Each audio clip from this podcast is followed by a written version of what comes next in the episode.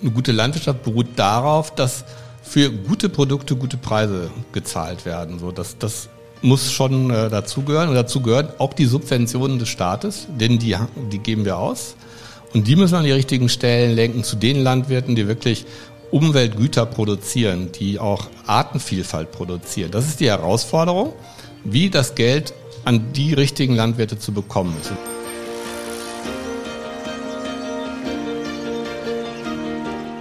Redefluss. Blaugrünes Leben an Emscher und Lippe. Der Podcast zur Zukunft der Region. Herzlich willkommen zu unserem Podcast Redefluss. Mein Name ist Uli Petzel, ich bin Vorstandsvorsitzender von Emscher Genossenschaft und Lippeverband. Dieses Jahr 2022 ist für uns ein ganz besonderes Jahr. Nach 30 Jahren konnten wir zum Jahreswechsel den Umbau der Emscher abschließen. Der Fluss, den früher alle Köttelbecke nannten, ist vom Abwasser befreit worden. Genau der richtige Zeitpunkt also, um nach so einem langen Projekt nach vorn zu schauen.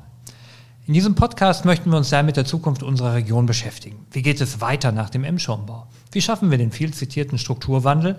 Und wie machen wir das Ruhrgebiet lebenswerter und klimaneutral? Dazu laden wir uns in jeder Folge interessante Gesprächspartner aus der Region ein. In dieser Episode sprechen wir mit einem Umweltschützer, der Legende ist und Epoche gemacht hat – er war über 20 Jahre an der Spitze des NABU NRW und ist ein ausgewiesener Experte im Bereich Naturschutz, Artenvielfalt und Ökologie und inzwischen Leiter der Unterabteilung Naturschutz im Bundesumweltministerium. Herzlich willkommen, Dr. Josef Dumbrink. Ja, sehr gern. Schön. Ich freue mich, Josef, dass du da bist, dass wir heute gemeinsam in diesen Podcast starten können. Und wir starten immer mit einem lockeren Einstieg, mit einer Reihe von Entweder-Oder-Fragen. Vogelzwitschern oder Flussplätschern? Ah, Vögel. Strandspaziergang oder Walderkundung? Eine Walderkundung. Sommer oder Winter? Sommer? Supermarkt oder Hofladen? Ah, Hofladen. Bonn oder Berlin? Ah, Berlin. Klonfleisch oder Insektenburger? Insektenburger. Hervorragend.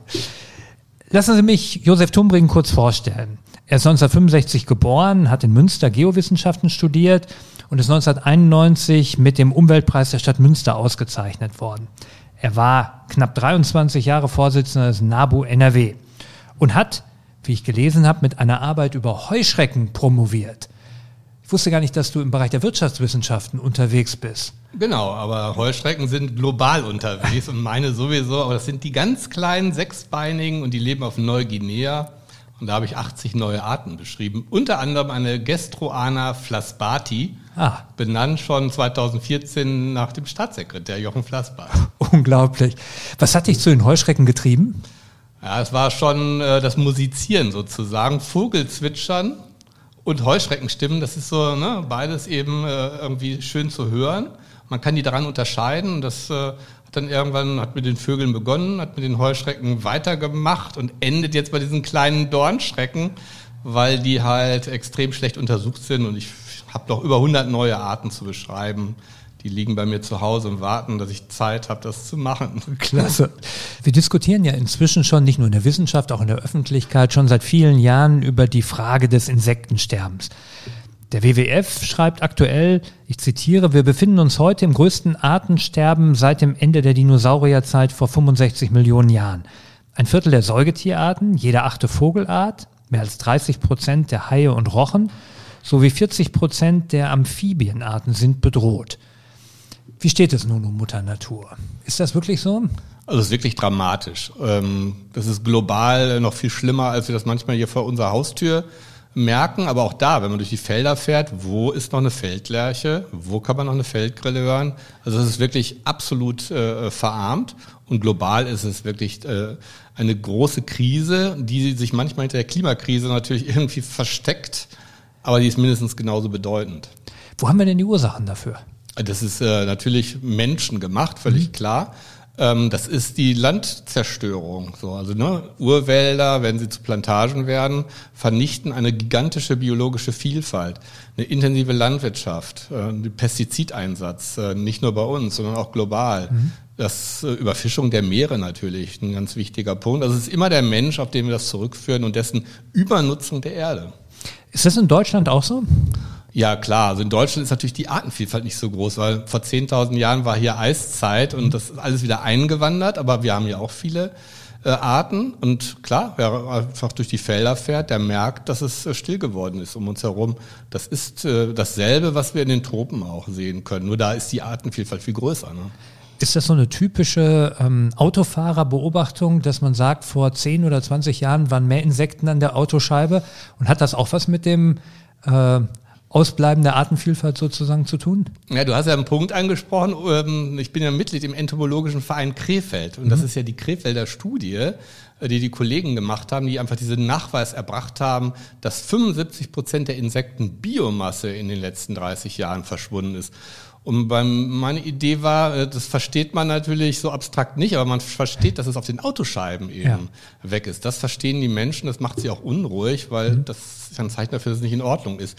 Im Übrigen ist das auch woanders dann ein Thema gewesen. Unsere Tochter hatte uns dann aus Neuseeland irgendwann den Titelseite geschickt, einer der neuseeländischen Zeitung, wo dann auch drin stand, naja, sie haben zwar keine Daten erhoben, aber bei ihnen werden die Autoscheiben eben auch insektenarm. Das passt dann. Wie schätzt du das ein? Wir haben im Moment eine Situation, wo der Ukraine-Krieg ähm, im Mittelpunkt steht, wo wir vorher viele, viele Monate fast ausschließlich über Corona gesprochen haben. Kommt und dann natürlich über die Klimakrise, kommt da das Thema Artenschutz, Artensterben eigentlich zu kurz? Klar, kommt zu kurz. Also bei Corona haben wir es auch noch geschafft, den Blick auf die Ursachen zu werfen. Denn die Ursachen sind ja schon der Übersprung eines Virus, ähm, sehr, sehr wahrscheinlich, äh, auf einem Wildtiermarkt. Also da geht es mhm. darum, dass Menschen in Wildlebensräume eindringen. Es, auch, es gibt ja dieses Bushmeat auch. Und ähm, da können wir es nochmal sehr deutlich machen, dass das eine Riesengefahr ist, die jetzt den, den, die Menschheit getroffen hat. Beim Krieg den Zusammenhang äh, herzustellen, das geht natürlich nicht. Da muss die Welt einfach friedlicher werden. Das ist mhm. unsere aller Aufgabe, weil Krieg ist für das Klima äh, natürlich auch eine Katastrophe. Krieg ist aber auch äh, für die Naturzerstörung ein weiterer Vorschub und ja, das können wir uns aus vielerlei Hinsicht nicht mehr leisten als Menschheit. Was hat dich motiviert, damals zum NABU erstmal wahrscheinlich einzutreten, bevor du da beruflich tätig wurdest? Ja, Vogelschutz. Also ne, Vogel beobachten ja. und dann merkt man halt, die Vögel werden weniger, dann macht man was für den Vogelschutz, hängt Nistkästen auf. Mhm. Und dann geht's halt los. Und dann stellt man fest, ja, vor Ort in Münster, meiner Heimatstadt, äh, da war der damalige Bund für Vogelschutz, sagen wir, schlecht geführt. Und dann, ja, dann übernimmt man den Vorsitz, dann wird man Landesjugendvorsitzender, dann wird man Landesvorsitzender. Ja. Und irgendwann bestimmt einem das ganze Leben eben diese Aufgabe. Das hört sich klasse an. Sehr ähm, authentisch. Wir haben in unserem Podcast auch immer Bürgerstimmen. Und ähm, heute haben wir eine Stimme, die auch den Nutzen von Naturschutzprojekten für die Bevölkerung auch kommentiert, im Vergleich auch zu anderen Investitionen. Und ich würde vorschlagen, wir hören uns die mal an und gucken, ob das ein Tenor ist, der allgemein in der Bevölkerung vorhanden ist. Ich glaube halt, ähm, dass es nichts Wichtigeres gibt als die äh, Natur und unsere Umwelt. Und äh, wenn äh, die dahin geht, ähm, dann haben wir auch von äh, neuen Kitas und neu äh, eingerichteten Schulen und auch vom besten äh, öffentlichen Nahverkehr nichts mehr. Aber ich denke halt, dass ähm, wir, wir mal endlich anfangen müssen, generationenübergreifend äh, zu denken und nicht gucken, äh, was habe ich jetzt davon, wenn das gemacht wird, sondern dass man einfach wirklich auch mal für seine Kinder und für seine Enkelkinder und für die folgenden Generationen was in Angriff nimmt. Ne? Stimmst du der Einschätzung zu? Also ich glaube, es ist unabdingbar für die Menschen, für deren Wohlbefinden in einer gesunden Umwelt, in einer vielfältigen Umwelt zu leben, weil Schönheit äh, gehört auch zum Menschsein dazu. Und zur Schönheit gehören ne, bunte mhm. Blumen, zum Schönheit gehören Vogelgezwitscher, und man weiß ja auch, dass man im Wald und an anderen Stellen sich wirklich erholen kann. Das ist auch für die Gesundheit enorm wichtig. Mhm. Natürlich ist es vielleicht nicht wichtig, ob ich die letzte äh, Schabe erhalte. Ne? Das ist klar, das ist unsere Aufgabe, vielleicht auch als professionelle Naturschützer. Aber diese Vielfalt um uns herum, äh, die Natur um uns herum, die braucht der Mensch. Was glaubst du, können wir tun, um Naturschutz, Artenschutz wieder in den Vordergrund zu rücken? Und auf welchen Ebenen können wir das tun? Es fängt einfach im Lebensumfeld der Menschen an. Das ist genau der wichtige Punkt. Also Es kann nicht darum gehen, dass ich in Nationalparke erstmal fahren muss, um Natur zu erleben. Und wer kann sich das auch immer leisten? Das können sich auch nicht alle leisten, sondern direkt vor meiner Haustür muss Natur sein. Direkt vor meiner Haustür muss ich im Wald spazieren gehen, muss ich mich an einen Bach setzen können, an einen See, an einen Teich, mit Fröschen spielen dürfen. Und da fängt es halt an, mit den Kindern im Kindergarten, in der Kindertagesstätte, in der Schule. Das ist ganz wichtig. Also wenn die Eltern das den Kindern schon nicht mehr beibringen können, dann mindestens da und diese Naturerfahrung, das ist bei mir so, das ist bei vielen anderen so, die prägen einen, nämlich dann auch fürs Leben.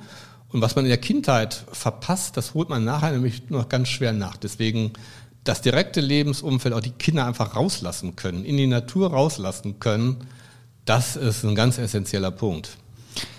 Ist das Thema Umwelt- und Artenschutz für dich auch ein Thema, das am Ende nur mit der sozialen Frage zusammengelöst werden kann? Oder anders gefragt, können wir eigentlich mit dem Kapitalismus die Umwelt retten? Also was wir können, ist, glaube ich, mit der Demokratie die Umwelt retten schon mal. Das, das ist, glaube ich, äh, ein Punkt, weil ja viele dann doch manchmal sagen, ja, entscheidet das mal die Merkel oder jetzt der Scholz, der soll das mal einfach entscheiden, dann läuft das schon so. Geht aber nicht. Wir sind in einer Demokratie. Das ist immer ein Aushandlungsprozess. Es geht um Werte.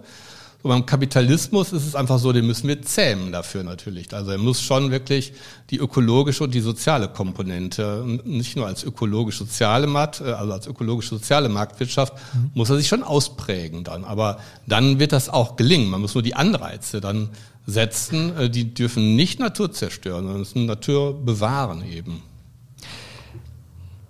Wir merken ja im Augenblick, dass alles mit allem irgendwie zusammenhängt. Umwelt, Klima, Naturschutz, dass wir aber auch, wenn wir wirklich die berühmte Energie- und Klimawende schaffen wollen, dann ja auch in andere Bereiche, in Grundfragen der Wirtschaftspolitik, in Industriepolitik, ähm, auch in der Finanzpolitik anders agieren müssen. Ähm, und, und, Wirtschaftsminister Robert Habeck und Umweltministerin Steffi Lemke haben ja vor kurzem auch in einem Papier deutlich gemacht, dass Energiewende und Artenschutz eigentlich miteinander versöhnt werden müssten. Aber lässt sich der Gegensatz wirklich wegdenken? Ich gucke immer gerne auf Windkraftprojekte. Ähm, die dauern ewig, die sind nicht zu realisieren. Die Menschen sagen, das ist zu nah. Dann kommt irgendeine Fledermaus auf, die, die das Projekt behindert. Ähm, haben wir da nicht einen Grundkonflikt, den wir vielleicht auch lösen müssen? Na, wir haben einen Grundkonflikt und den können wir lösen. Darum geht's. Aber die Frage ist, habe ich genügend Fachleute vor Ort zum Beispiel in den Verwaltungen, denn daran mangelt es, mhm. äh, Verfahren auch gut zu managen, dafür braucht man gute Leute. Und zum anderen muss eben auf allen Seiten der Wille auch da sein und dann geht das. Und da ist die Bundesregierung ja im Moment dabei, wirklich die Dinge zusammenzubringen. Es geht gerade bei der Windkraft, geht das. Die Windkraftanlagen müssen an die richtigen Stellen hin.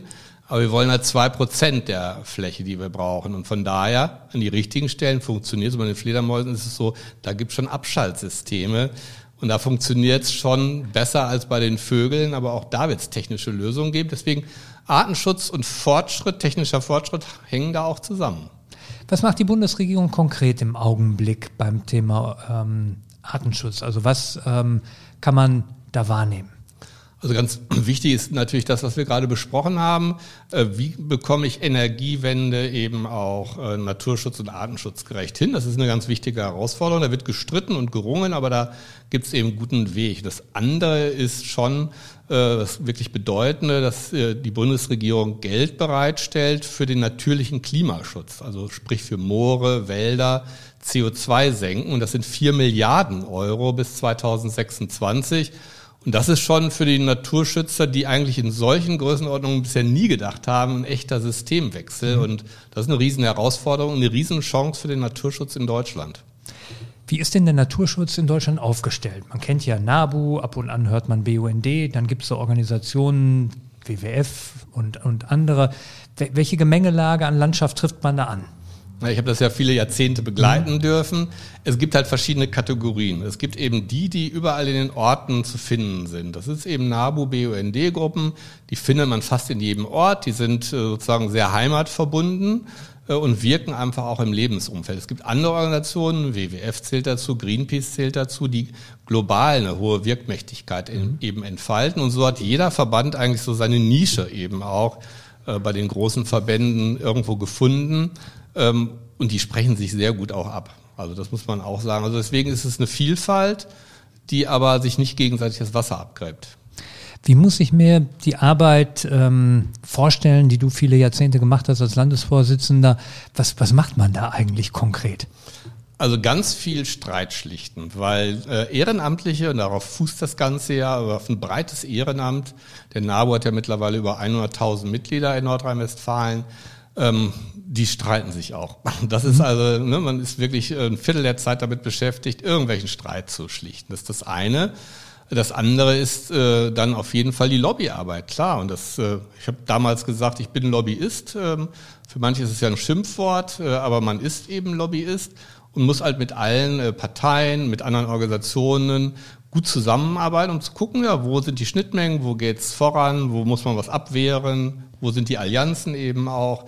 Das ist dann eben auch ein großer Teil der Arbeit und das andere ist klar, äh, die, die Mitarbeiter motivieren, weil ja auch die Verbände haben ja auch mittlerweile hauptamtliches Personal und das sind natürlich auch ganz konkrete Aufgaben, die man auch hat in der, äh, in der Personenführung. Ja. Dann. Was würdest du sagen, war dein größter Erfolg und was deine größte Niederlage? Also der größte Erfolg war schon in meiner Zeit als AStA-Vorsitzender, das Semesterticket einzuführen. Ah. Also damals in Münster und meine Frau dann auch im Münsterland als mhm. Äh, Ticket und äh, das wirkt ja bis heute. Das mhm. ist ja, ist ja schon äh, äh, krass. Im Naturschutz sicherlich äh, lokal in Münster die Erweiterung der Rieselfelder. Mhm. Münster, das ist in, für die Münsteraner ein Riesenthema. Heute ein ganz tolles Naherholungs- und Naturschutzgebiet. Damals aber äh, richtig umstritten und wir konnten das aber damals in der rot-grünen Mehrheit, in der ersten in Münster, konnten wir das sind alles schön regeln. Das trägt bis heute und ist äh, eine wunderbare Entwicklung hat das genommen, das Gebiet. Da fahre ich super gerne hin, mhm. um Vögel zu beobachten. Und wenn man jetzt bei den größten Niederlagen guckt, wo würdest du sagen, da hat es nicht geklappt?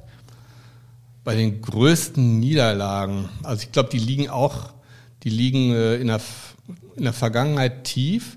Und zwar bei der Frage, ähm, der ganze Feuchtwiesenschutz, das ganze Grünland, was verloren mhm. gegangen ist, da, dem konnten wir nichts entgegensetzen. Ähm, das, das ist vernichtet worden. In großen Teilen sind nur noch Reste übrig. Diese ganzen Grünlandschaften, die Moorlandschaften, das ist alles in Deutschland verschwunden. Also dieser Lebensraumverlust, auch Streuobstflächen, das haben wir in vielen Bereichen, die landwirtschaftlich genutzt mhm. wurden, haben wir nie aufhalten können. Das war immer ein Ab, immer ein Kampf, wo sozusagen die Landwirtschaftslobby immer am Ende die Nase vorn hatte. Mhm. Landwirtschaftslobby ist ein gutes Stichwort. Man hat ja, jedenfalls geht mir das so, in den vergangenen Jahren immer den Eindruck gehabt, die, die Landwirtschaftslobby hat nicht die Perspektive, wir müssen den Wandel aktiv gestalten, sondern wir blockieren eher. Warum ist das so oder war das so oder hat sich das jetzt verändert? Ob sich verändert hat, das muss ich jetzt noch zeigen. Ist, man sieht ja gerade wieder beim Ukraine-Konflikt, dass die alten Muster wieder da sind. Mhm. Also wir müssen produzieren auf, auf den letzten Quadratmetern. Das kann es nicht sein. Ähm, also richtig grundlegend hat sich noch nicht gewandelt, weil einfach die Strukturen, äh, auch beim Bauernverband, sie sind sehr stark gefestigt. Sie sind europäisch super gut aufgestellt. Mhm. Ähm, da sind die Umweltverbände äh, wirklich äh, schwach dagegen, muss man dann doch ehrlicherweise sagen. Ähm, und die, die Frage sozusagen der kleinen, mittleren Betriebe, die eigentlich eine Perspektive bräuchten, äh, das hat der Bauernverband nie wahrgenommen. Und das nimmt er auch bis heute noch nicht wahr, für mhm. die eine Lobby zu sein. Und er ist für die Bios, für die Biolandwirtschaft ist er es nicht. Und das ist der wachsende Bereich. Jim Özdemir hat gerade gesagt, das derzeitige System lebt auf Kosten der Tiere und der Landwirte und produziert nur Verlierer. Wie muss denn eine gute Landwirtschaft aussehen? Eine gute Landwirtschaft beruht darauf, dass für gute Produkte gute Preise gezahlt werden. So, das, das muss schon äh, dazugehören. Und dazu gehören auch die Subventionen des Staates, denn die, die geben wir aus.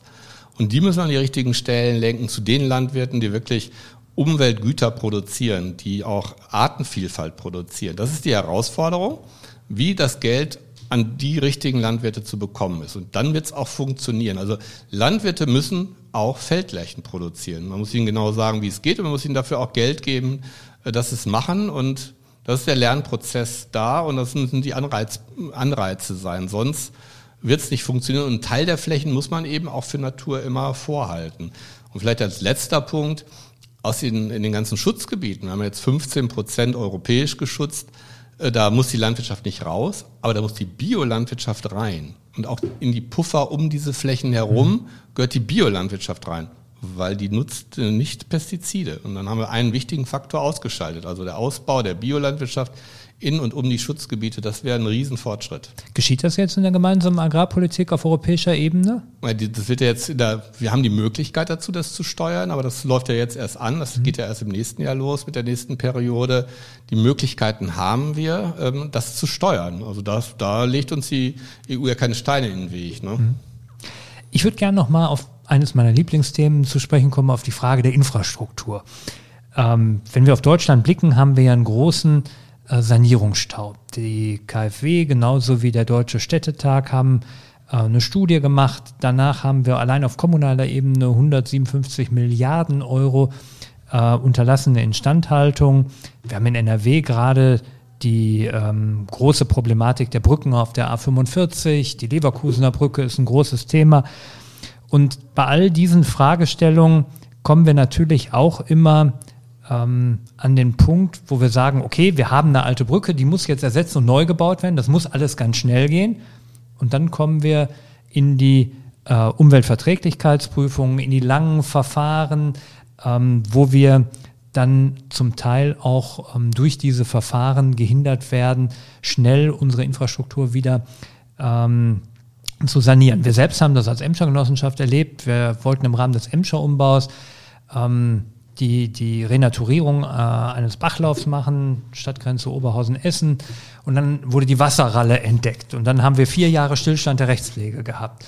Ähm, und mit Ersatzhabitat und Vergrämungsanträgen und so weiter. Und das war ein irrer Aufwand für ein Pärchen, obwohl wir ja eigentlich ein ökologisches Projekt nach vorne bringen ähm, wollten und getan haben auch. Also die Frage, wie viel Artenschutz können wir uns in solch Fällen leisten? Die Frage ist, glaube ich, wie gut muss die Verwaltung, auch die genehmigende Verwaltung sein, weil sie hat die Möglichkeiten, ja, das zu beschleunigen, um das hinzubekommen. Das ist eigentlich die Herausforderung, weil ich glaube nicht, dass wir, das ist europäisches Artenschutzrecht, was auch zu beachten ist. So zu beachten heißt aber damit gut, klug und äh, auch wirklich mit Kompetenz umzugehen. Das ist die Herausforderung. Dann kriege ich das auch schnell hin, weil das Artenschutzrecht steht nicht über allem. Das ist auch immer eine Frage der Abwägung. So, ne? Also, und wenn ich dann was Besseres schaffe, muss ich es beachten, muss ich es rechtzeitig in den Blick nehmen. Und mhm. vielleicht habt ihr ja die Wasserralle zu spät entdeckt, so, um sie dann in den Blick zu nehmen frühzeitig. Dann hätte man es vielleicht noch schneller hinbekommen können. Denn das ist manchmal wirklich der Punkt, dass man erst dann konkret äh, wenn man dann wirklich fast schon anfangen will, feststellt, oh, da ist ja was, was wir nicht beachtet haben. Mhm. Und das ist natürlich äh, in Deutschland, in einem Rechtsstaat, dann auch bei Gericht äh, durchschlagen, ne, wenn jemand klagt. Ne? Klar.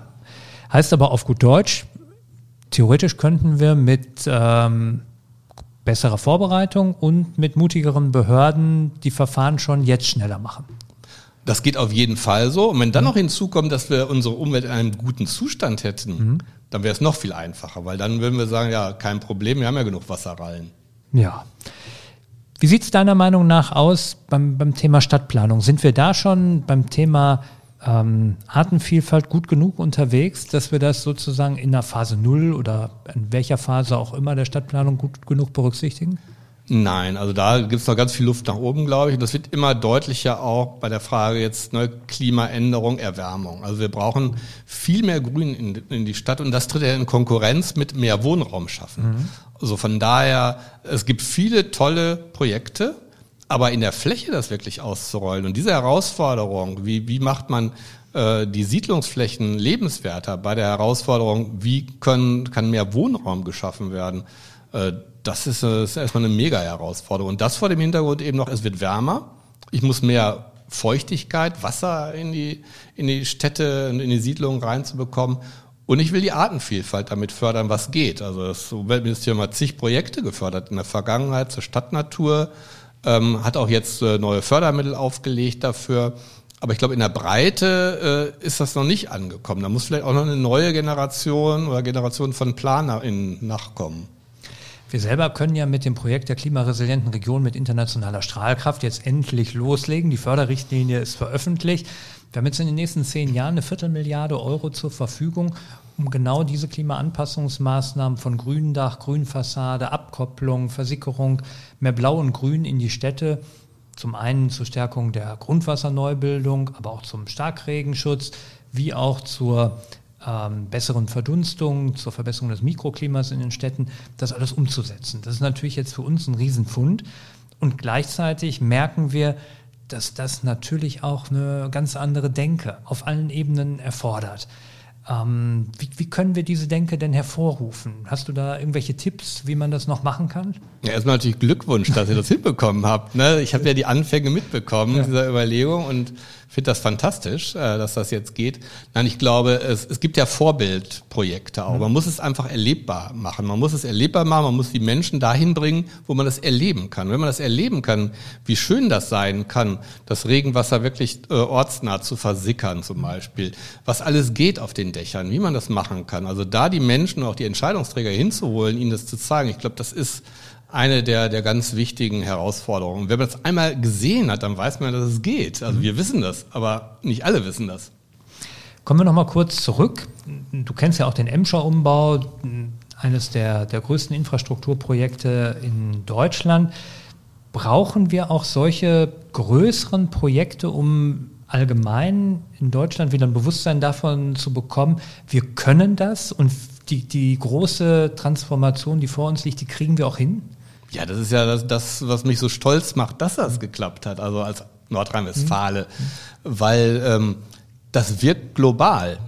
Also ich meine, Deutschland ist die viertgrößte äh, Wirtschaftsnation. So und wenn Deutschland immer noch die Emscher wie vor ein paar Jahren äh, so hätte, dass man darüber geht und man sieht sozusagen, man sieht die ne, die Abwässer unter sich durchfließen und es stinkt. Wie will man dann Vorbild sein äh, global? Nee, wir können das und wir zeigen, dass das geht.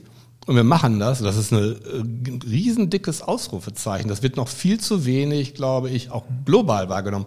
Und wenn das global wahrgenommen wird, dann wird das auch wieder zu Hause wahrgenommen, weil man zu Hause oft, äh, ja, das nimmt man einfach so hin. Also das hat jetzt alles super geklappt, jetzt ist der Fluss wieder sauber, ja, ist ja ist alles in Ordnung. Aber dass das ein Riesenprojekt ist, dass das ja auch global einzigartig ist, nimmt man noch nicht so wahr zu Hause. Ne?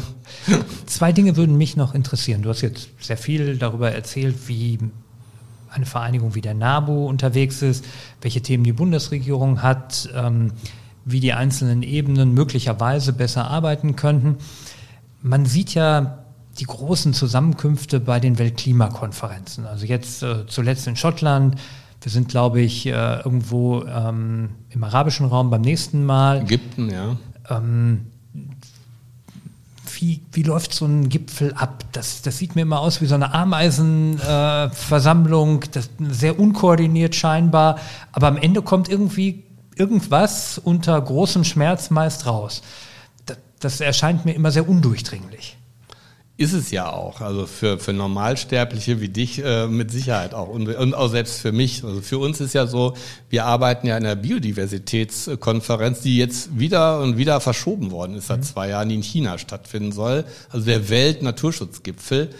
Und natürlich entfaltet der eine eigene Dynamik, wenn Menschen zusammen sind, weil Menschen sind schon was Besonderes. Die interagieren nämlich. Und das können sie virtuell ganz schlecht, aber in diesen Konferenzen können sie das. Und die Frage ist, letztendlich aber ist der Druck da, äh, auf die wichtigen Teile der Weltgemeinschaft, also letztendlich auch auf die großen, es ist wirklich der Druck da zu handeln. Und das Problem ist, der ist eben nicht immer da. Und der ist natürlich in Kriegszeiten noch weniger leider da. Und man muss die Fenster nutzen, die sich öffnen. Und dann muss man sozusagen durch. Und das ist das Können von Politikerinnen, diese Fenster zu erkennen. Oder auch Menschen äh, wie John Kerry, die sich einfach aus Überzeugung dafür einsetzen und auch Einfluss haben in dieser Welt. Aber es muss sozusagen, die, die Weltgemeinschaft muss es gesamt wollen. Das ist die Herausforderung. Und da wir sind auf diesem einen Planeten eben alle zusammengeschweißt, können den nicht verlassen und müssen den gemeinsam in die Zukunft bringen. Und manche machen nie mit. Schönes Schlusswort fast schon. Eine letzte Frage noch. Was können wir als Einzelne tun? Neben der Organisation, in Umweltschutzorganisationen, dem möglichen politischen Druck, den wir ausüben können, möglicherweise unser Kaufverhalten äh, verändern, Druck auf große Konzerne ausüben. Was können wir denn in unserem Garten tun? Ja, die einen wichtigen Punkt hast du ja schon genannt, aber im Garten setzen wir natürlich keine Pestizide dann ein, das ist völlig klar, da gehören die nämlich gar nicht hin, also wenn auf dem Acker, aber nicht äh, in den Garten und Leben Leben sein lassen, also auch mal einfach was liegen lassen, sich daran erfreuen äh, und da passiert ganz viel. Das hört sich richtig gut an. Vielen Dank, Josef Tumbring, für dieses Gespräch. Wir haben natürlich noch ein kleines Präsent. Wir als Emscher Genossenschaft und Lippeverband haben inzwischen eigene Insektenhotels, Vogelhotels, die wir im Angebot haben, um natürlich auch die Artenvielfalt auf unseren eigenen Anlagen zu fördern. Inzwischen haben wir einige hundert davon aufgestellt und Sie, liebe Hörerinnen und Hörer, finden ein Foto davon natürlich auch später noch auf unseren Show Notes. Und natürlich würde es uns freuen, wenn auch in deinem Garten dann eines von unseren Klar. Hotels hängen würde. Super. Ich darf mich ganz herzlich bei dir bedanken für das Kommen, für das Gespräch. Herzlichen ja, Dank. Mich hat sehr gefreut und äh, wirklich für euch alles Gute jetzt in, ja, in die neue Zeit, in der ihr startet. Ne? Wir machen weiter mit vollem Schwung. Und auch unseren Hörerinnen und Hörern ein herzliches Dankeschön. Wenn Ihnen der Podcast gefallen hat, dann freuen wir uns, wenn Sie uns abonnieren und wenn Sie eine gute Bewertung dalassen. Wir hören uns alle zwei Wochen wieder. Ein herzliches Glück auf und möge das Wasser immer in die richtige Richtung fließen.